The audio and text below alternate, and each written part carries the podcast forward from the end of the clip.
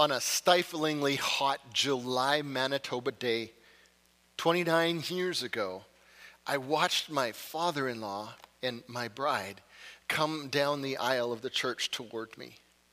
We were so young and so naive. I still had most of my hair. And, and, and, did I mention that it was hot?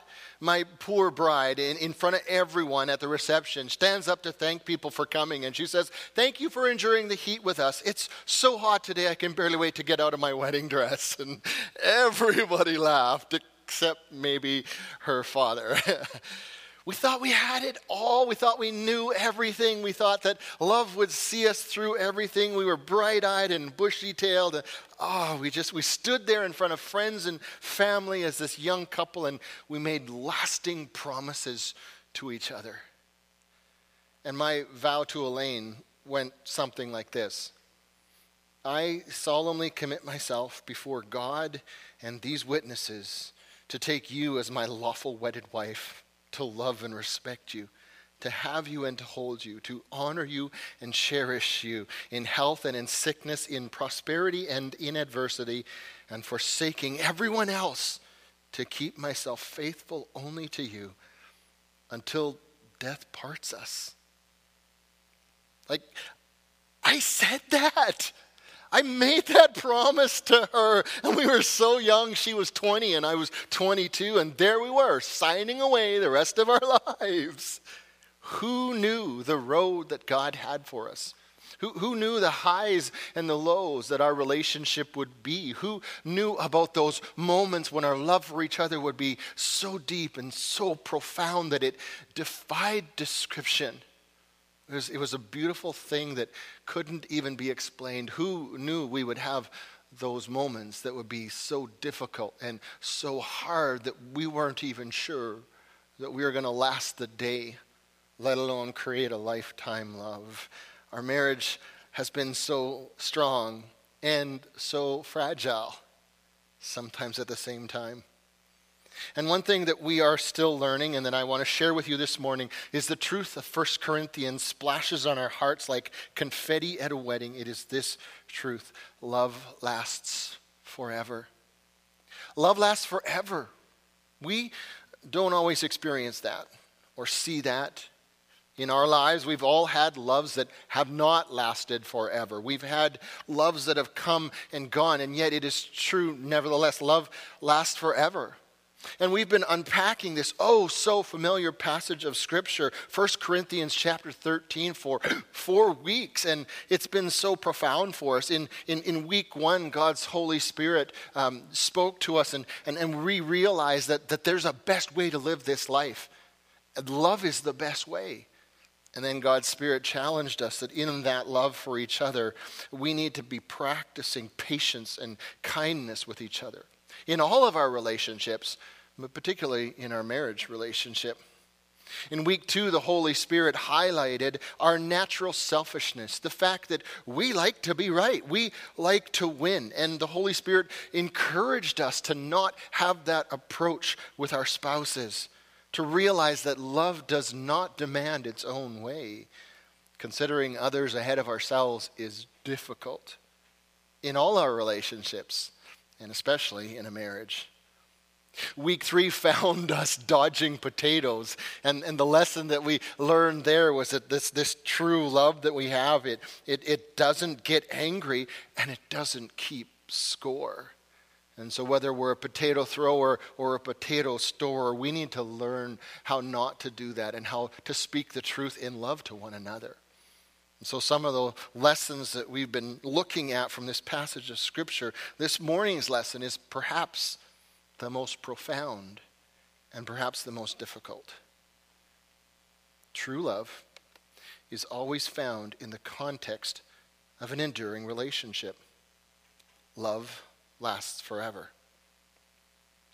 Now, how many of you can think of relationship that you've had that, that you thought had that foundation of love, that you thought was going to last forever, and, and it didn't, right? We all have that brokenness in our lives. We all have people who have come and gone. We have people who have checked into our lives who we thought were going to be there, and then they disappeared on us. And maybe we've done that to some people as well. I am the villain in someone else's story. And so we've all had those loves that haven't lasted. And, and occasionally God brings one of those back round again. And that's kind of always interesting, particularly when there's all this work that needs to be done of forgiveness and reconciliation and all that kind of things. But God loves to do that. Relationships can be difficult, but when we navigate those relationships with love as our compass and God as our guide, God is capable of doing some pretty amazing things, miracles.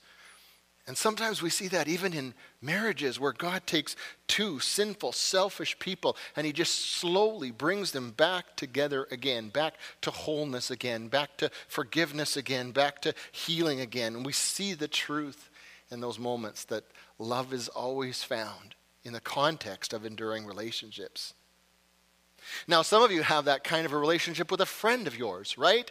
Like some of you have friendships that go right back to like the dawn of time. And grade school, you guys got into hijinks together and, and you've been friends forever. And, and those are great relationships. Those are great friendships. Those are things that we want to cherish and celebrate and, and love that idea. Friendships like that are so rare and so precious that we need to build more of those in our lives. And it's true. Even in those friendships, we see this truth. That true love is always found in the context of an enduring relationship. Your friendship with that other person has moved deep. And even if it might be uncomfortable to call it love, especially for some of you guys, that's what it is. King David learns that his best friend Jonathan has passed away, has, has died. And they had such an incredible friendship, such a deep love for each other, that David actually writes a song about it. And this is what he says about his friend Jonathan. He says, Oh, how much I loved you, and your love for me was deep, deeper than the love of women. 2 Samuel 126. It is a friendship, a love of so deep and so pure that many people can't even fathom it. They've never experienced that kind of friendship themselves and they don't understand it and they feel the need to turn it into something that it certainly was not. And for those of you who are not married, I want to encourage you to practice a love like David and Jonathan have, to find one or two of those lifetime relationships and cultivate that depth in that relationship because true love is always found in the context of an enduring relationship. True love is always found in that place. Love lasts forever.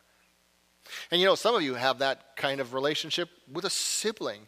And for those of us that are parents, we always hope that, right? When we're, we're taking our two kids and we're just dragging them apart from each other because all they're doing is beating on each other and hating each other and fighting each other. We hope that they develop that kind of sibling relationship. You're always going to have your brother. So treat them right and become friends and figure that out. Figure that out together. And, and, and so we, we see that. When my wife, uh, my wife is actually out in Manitoba right now. And when she came to me and said, I, I want to go to Manitoba, like she's visiting her mom and her dad, and she loves them, don't get me wrong. She's visiting her brother and her sister in law, and she loves them. And, and she's visiting some friends of hers, one of her friends that she's been friends with since 15 years old. But when Elaine came to me and said, I want to go to Manitoba, she didn't say, I want to go to Manitoba. She said, I need to go see my sister. See, Elvira and Elaine have this relationship, this love that is so deep and so incredible. Sisters, it honors God. It is a solid trust and a profound connection to each other. It is, it is true love, what El and Elaine have.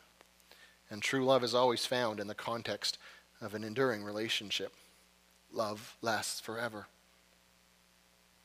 And yet, I am so aware as a pastor of how that truth can sometimes feel so hurtful to those of you that are not experiencing it right now in your marriage. There are some of you who are not going through that, not feeling that in your relationship with your husband or your wife. You have grown distant from each other. The promises that, that you made to each other so many years ago, that, that heady rush of infatuation, the courtship, the vows that you made when you were young and foolish, they no longer resonate with you.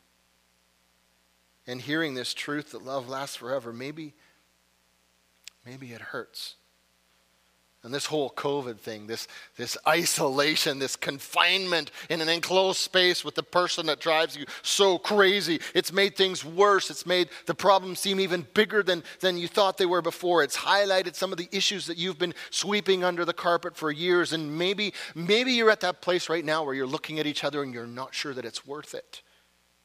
Maybe you're thinking of ending your marriage. Please hear this. Divorce is incredibly costly. Counseling is always cheaper than divorce. Even here in Canada, an uncontested divorce can cost you in the range of about 10 grand in legal fees alone. If you wind up in court contesting it, that's going to be upwards of 50 grand and plus.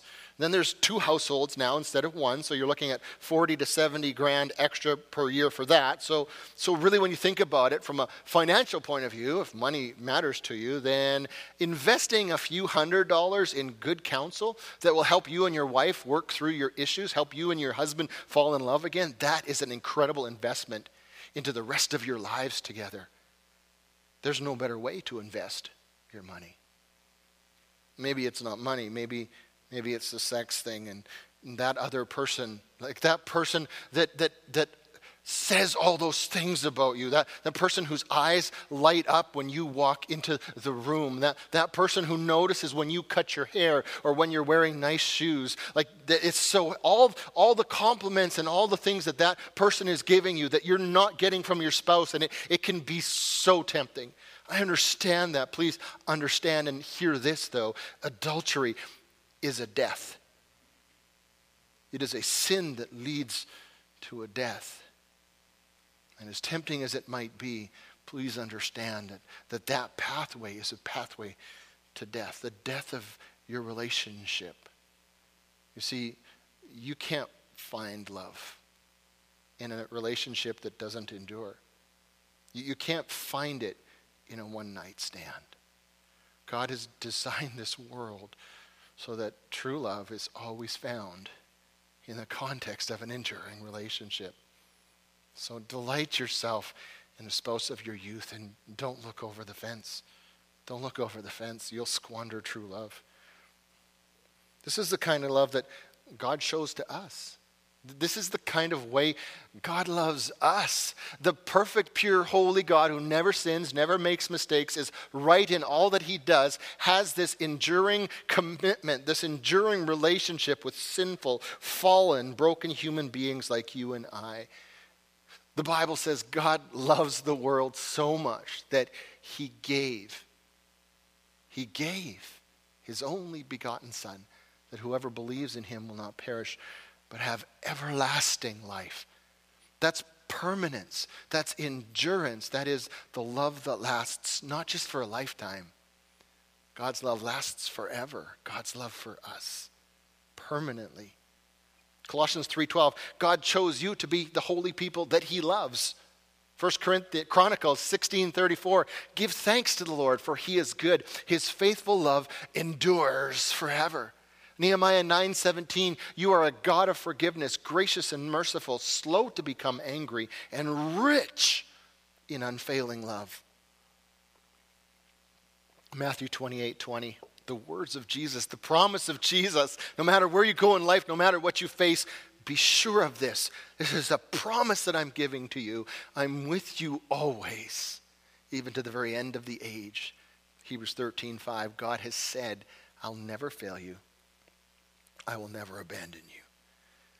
You see, God's love for you endures forever and ever and ever. That's, that's what we sang about. Forever God is faithful. Forever God is true. Forever God is with us. Forever. He's not going anywhere. He's showing you his love in the context of an enduring commitment to you a lasting relationship with you. Deuteronomy 31 6, Joshua 1 5, Isaiah 41 10, Deuteronomy 4 31, Psalm 118, verse 6, Romans 8 28. The pages of our Bible are literally saturated with the love that God has for his people, for you and for me. I could spend the entire half hour of our sermon just reading you scripture after scripture after scripture about God's enduring love for you. So listen to me now. Because you have experienced that kind of love in your life, because God loves you that much, please allow Him to work that love through you toward your spouse. If there's even one spark left underneath all of the smoldering charcoal, all the, the, the, pile of rubble in your marriage, if there is even one tiny little spark of love that is left, in, in spite of all of those other things, the, the bitterness, the, the words that cannot be unspoken, the betrayals of trust, the unforgiveness, the selfishness, if there's any hope at all, please, please fight for your marriage. It's worth it. The scripture gives us all sorts of legitimate reasons why a covenant of marriage might end. Some of you have had the covenant of marriage end with the death of your spouse. 1 Corinthians 7:39 says that when one of you dies, the covenant is finished. Jesus says that adultery is such a horrific betrayal, Matthew 5:32, that it can end a marriage. It doesn't have to. I've seen marriages that have worked through that pain and, and survived and grown deeper in spite of the sin of adultery and the pain of adultery. But Jesus says it, it can. And in 1 Corinthians 7:15, Paul says, abandonment by an unbelieving spouse can also end a marriage. And again, it, it doesn't have to. I have seen people who are believers live with their unbeliever spouse for years and, and, and extend love when it's not returned for years until God's love slowly starts to soften that heart and makes a change. It can end a marriage, but it doesn't have to. I would add to those three things as well continuous, unrepentant physical abuse. It can end a marriage. Please do not stay in a place where you are not safe. Get out and get help. And once you get out and get some help, then you can analyze. Then, then you can see your marriage may still endure, but only if that abusive spouse gets some help and ends that behavior. So I'm not saying that the covenant of marriage can't legitimately end. It can. But what I'm saying is, don't make that your go to response. Don't, don't jump to that automatically or easily. Don't even put it on the table as an option. Don't let that be your go to response. Wherever possible, fight for your marriage. Get through this difficult season of your relationship together with God's help, with godly counsel. Stick it out and work it out because true love is always found in the context of an enduring relationship. And who knows what God might have in store for you five years from now, 10 years from now, 40 years from now, if you just work through this incredibly difficult time that you're going through right now. True love is always found in the context of an enduring relationship. Love lasts forever. Now, I want to do something a little unusual, unique, as we close off this sermon series from 1 Corinthians chapter 13 to have and to hold. Uh, the Bible says that without vision, the people perish. And so I want to paint a picture for you. I want to inspire you in your own marriage. I want you to get, to get you thinking about the, the stuff that might lie on the other side of this difficult season that you're going through right now. I, I want to give you a vision, or maybe four visions of what your marriage might look like, might might become one day. So I've asked several people in our congregation to share a little bit about themselves and their marriage with you. I chose four marriages, eight people. Between them, these four marriages, these eight people, they have 460 years of experience in marriage. They're worth listening to. So as you listen to them, Please see this. Please see that even the best marriages have moments of great difficulty, but see that enduring promise, that rash vow that we make to each other when we are young and naive, that commitment that we enter into with another broken, fallen human being. Please see how God delights in honoring that commitment. God is a miracle worker.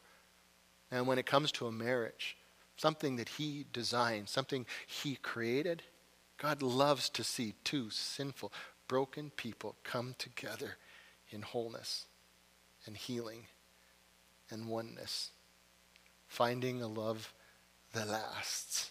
That's what He's created. That's what He wants to create in your marriage. True love that is found in the context of an enduring relationship. Love lasts forever.